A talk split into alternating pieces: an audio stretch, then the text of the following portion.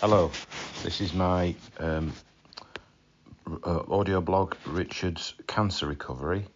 It's day three and it's Wednesday, November the 3rd. One of the things that I'm facing at the moment is incontinence.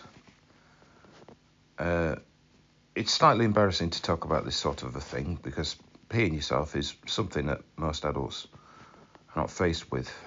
Um, and it's I'm new to the peeing myself game, I've got to say, sadly. So, what happened uh, this evening was that I went out with some mates. I meet on a Wednesday night in a local pub for a few pints, and because of the state of my bladder and my general inability to get to the toilet quick enough. Um, I wore for the first time in public a pair of incontinence knickers, I call them. Uh, they're hilarious. You, slip them on like underpants, they've got the padding and uh, absorbent materials just where you need it.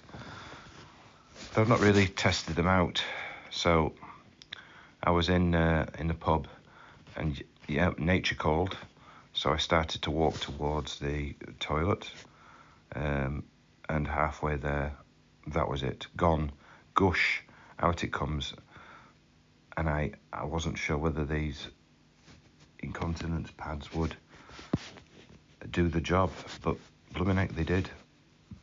So nobody knew. I'd peed myself in the pub in fact, I was standing a few feet away from a couple of people and I thought, please do not start dripping down my leg.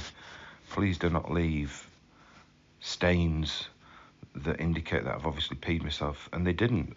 So, result, well done to Aldi's incontinence knickers. Good job, Aldi.